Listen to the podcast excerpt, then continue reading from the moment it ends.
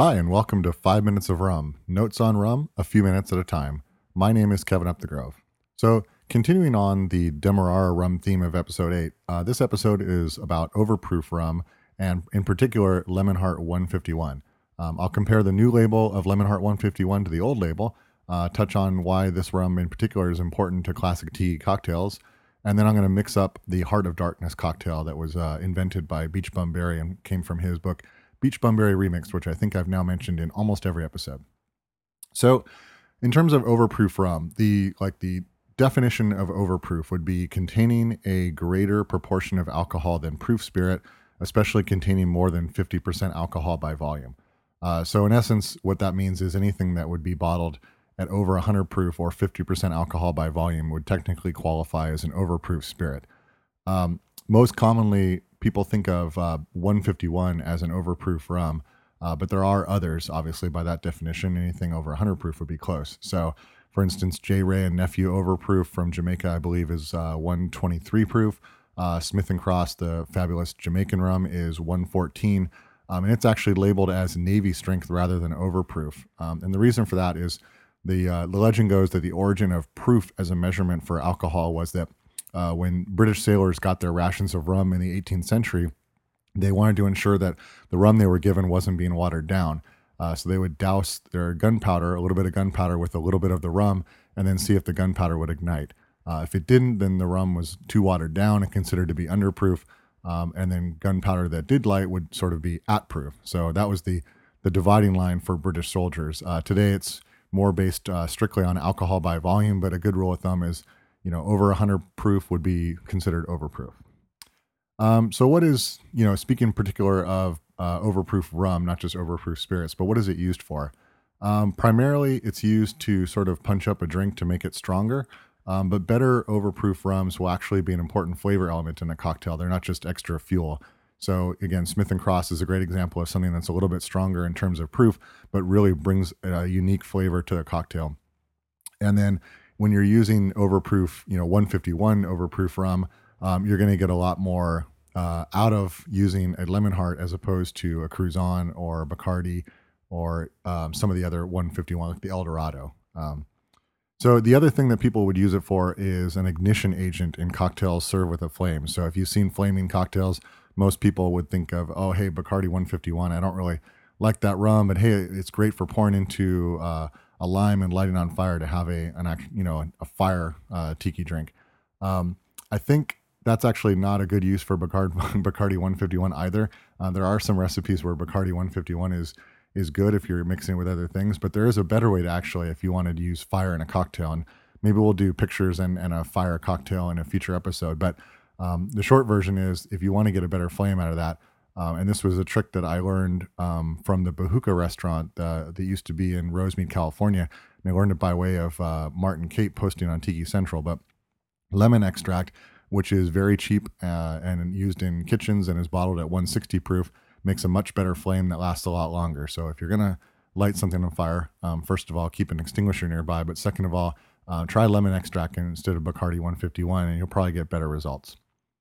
So, what different kinds of uh, 151 or, or other overproof rums are there?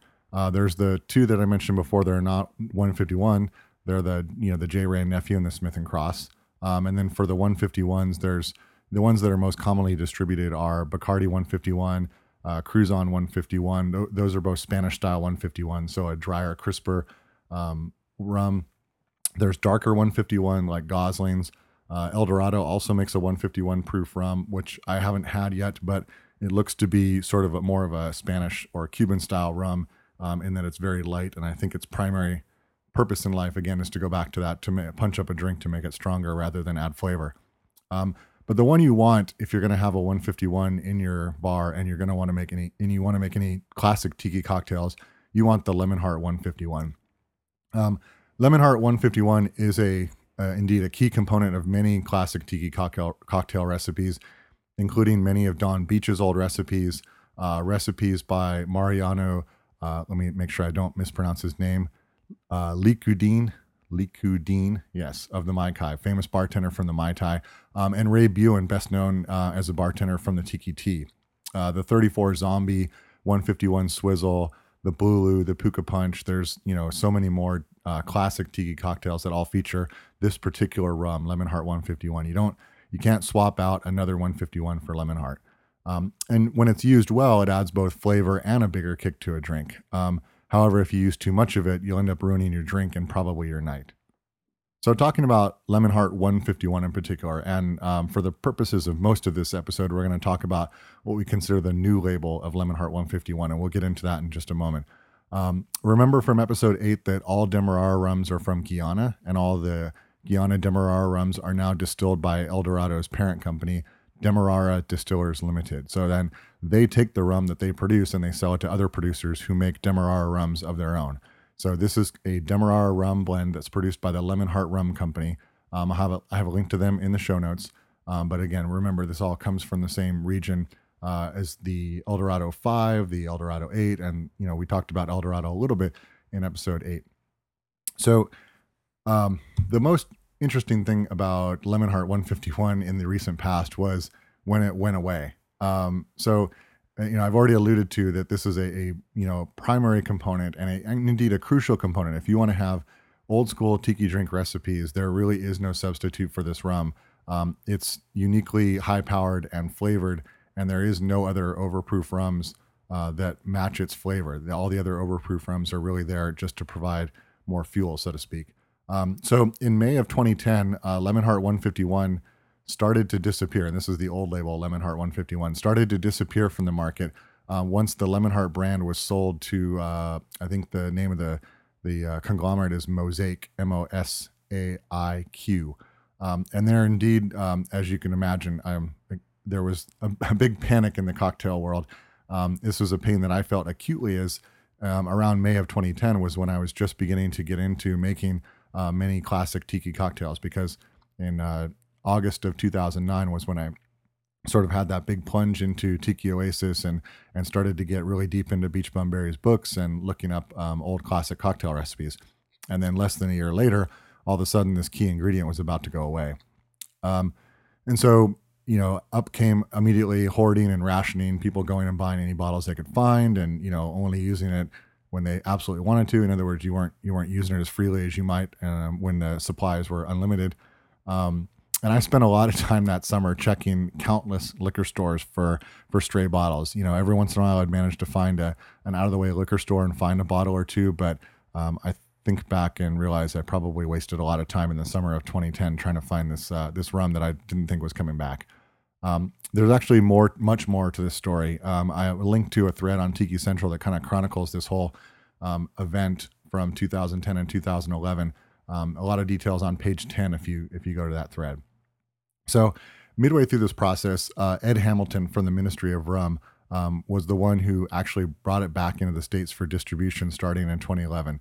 Um, and funny enough, when he started that process to bring it back in, the first thing he had to do was he had to import and clear out some found uh, old stock. The the before the you know the once the brand was sold, it was being produced again by the Lemon Hart Rum Company, uh, but there wasn't U.S. distribution, and they had sort of a, a new formulation and to get the new stuff in, they have first had to clear out the old stock that the uh, I think believe is the Pernod Corporation was was the old distributor before. Um, so right around I think March of 2011, there was one sort of last opportunity to pick up the old label, the fabled old label Lemon Hart 151. Um, and there was another sort of mad rush at that time when those cases got released. I, I remember going to Hi-Time in Costa Mesa and picking up eight bottles um, when I when I got there. Um, and then by July of 2011, the new label 151 was back on the market after all the old label supply had been exhausted. So uh, Lemon Hart 151 is as it's as it's indicated on the bottle, just like it says on the tin. It's 151 proof, uh, 75.5% alcohol by volume. Um, you can find this um, at you know many you know sort of specialty liquor stores. I don't think you're going to find it um, at a local Bevmo or whatever your local you know sort of beverage warehouse type thing is. Well, that's probably a brand name. That's probably not a good example, but um, better liquor stores have this. It runs about twenty six to thirty three dollars a bottle, depending on where you're shopping. It's uh, one of those things that you're not going to use. Well, I'm not going to say that. You might use a ton of it. So it is, uh, you know, a little bit more expensive than some rums, but for uh, for what you get out of it, I think it's well worth the money you spend. Um, and simply put, if you're going to be making any older tiki cocktails, you have to have this rum in your bar. Um, you can't substitute other 151s in it and expect the same result. Um, during that time where supplies were kind of low, um, I experimented with different ways to sort of approximate that flavor. Usually it was some combination of El Dorado 12 year with a, a higher proof rum. So, you know, maybe some Smith and Cross once that was available with El Dorado 12. Um, I tried Cruzan 151 and El Dorado 12, and you got a little bit of extra body out of it, but it you was not a, a good substitute. Um, it was just better than using straight Cruzan 151, I suppose. So um, I'm going to go ahead and taste not just the new label 151, but I also tasted the old label 151 and did a comparison against each other because one of the other sort of pseudo controversies once the new stuff came out was, you know, is this as good as the old stuff? You know, there's a certain nostalgia factor for the old stuff. Um, and you know which one is better are they the same are they not the same so i went ahead and tasted both since i do so still have older stock on hand um, and again uh, sort of how i how i'm tasting rums um, sort of broadly sort of uh, in impressions as opposed to individual flavors so talking specifically about the new label 151 first um, the appearance in the glass it's a it's a very dark brown it's not quite dark jamaican or gosling's dark but it is a, very a nice deep color in the glass. In terms of aroma, uh, the new label has you know sort of a, a, real depth of sugar when you first smell it, and a slightly burnt caramel smell. Um, it's not as harsh or sort of nose burning as you might expect, knowing that it's a 151 proof rum.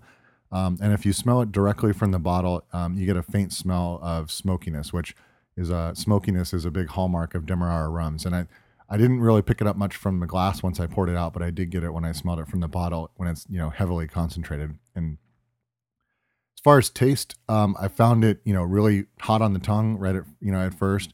Um, it heads right up into your nose and then settles down real quickly. Um, a lot of brown sugar in the first flavor, you know, with a little bit of that sweetness, and then after the heat dies down, um, it kind of goes into a more I don't know how to exactly describe it, more of an earthy taste.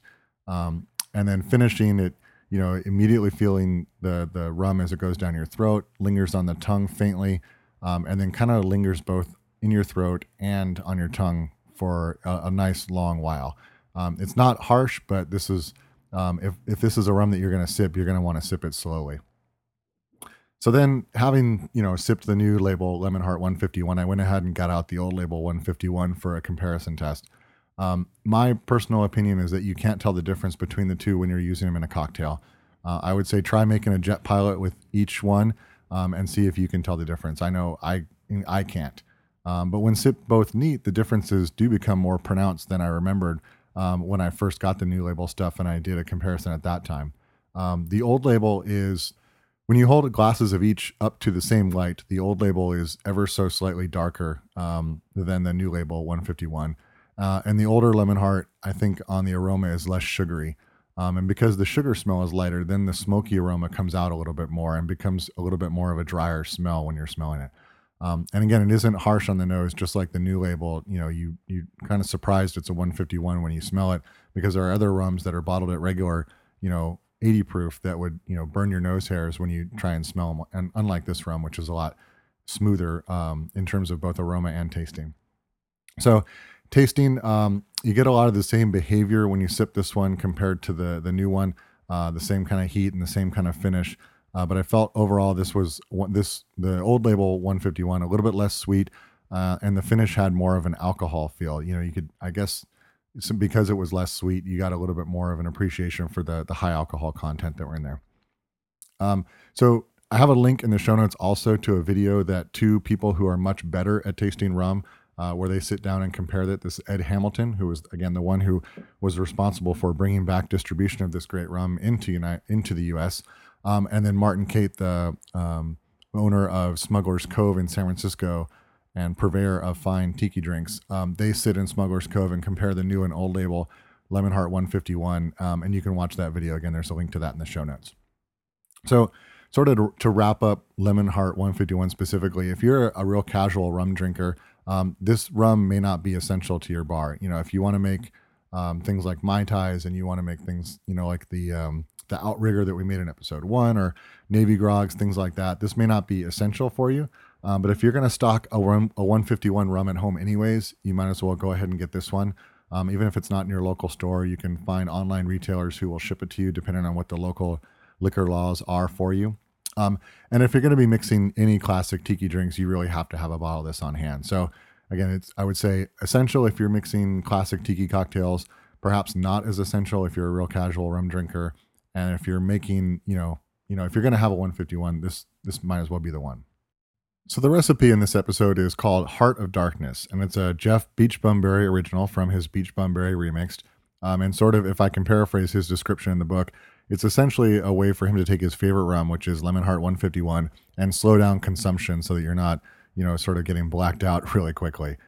As you might expect, this recipe does a great job of highlighting the rum. There's only one rum in it, um, and that's the Lemon Hart 151, but really does sort of, you know, round it out with a bunch of other flavors. So a reminder on this one. So um, you're going to use fresh lime juice only. Fresh squeezed is the way to go. No bottled lime juice. Um, and then the pat there's passion fruit syrup in it. Um, passion fruit uh, syrup recipe. If you can make it yourself, I would encourage you to do so. Uh, there's a recipe again from episode three. So if you haven't listened to that, you can go back um, on the Five Minutes of Rum website. Episode three, three has the passion fruit recipe. The recipe itself is one half ounce of fresh lime juice, one half ounce of passion fruit syrup, one half ounce of honey mix, which again we talked about in a previous episode, I believe, but it's essentially a 50 50 mix of honey and water. Um, it is three quarter ounce of soda water, one and a half ounces of Lemon Hart 151 Demerara rum, one quarter ounce of fresh lemon juice, and eight ounces or a, a cup of crushed ice. Uh, essentially, combine all of those ingredients into a blender, blend it for about five seconds just to give it a little bit of dilution and to get everything together pour it into a Collins glass, and then add ice cubes to fill the Collins glass. Um, in terms of blender, if, if all you have is a standard kitchen blender at home, you can go ahead and use that. However, this recipe isn't that big, so you're not really going to be putting a lot in the in the carafe of that blender. Um, if you have one of those uh, mixers at home, the milkshake mixers with sort of the, the stick sticking down from the top of the blender, or a bar mix, you would refer to that maybe as a milkshake mixer or a bar blender. Um, both of those are kind of the the standard for mixing this kind of drink, and the the notion of mixing it with crushed ice or blending it with crushed ice isn't so much to get it frothy. It's just a real quick, you know, blend of the ingredients, get a little dilution in there, and then pour it out. Uh, I think it's referred to sometimes as like a flash blend. Um, and then again, pour that into a Collins glass, maybe garnish it with a little bit of mint, um, and then go ahead and taste it. Um, I find this so again when I drink this cocktail, especially when it's right after I've sipped the 151 neat, um, the honey and passion fruit and citrus really help balance out the Lemon Hart.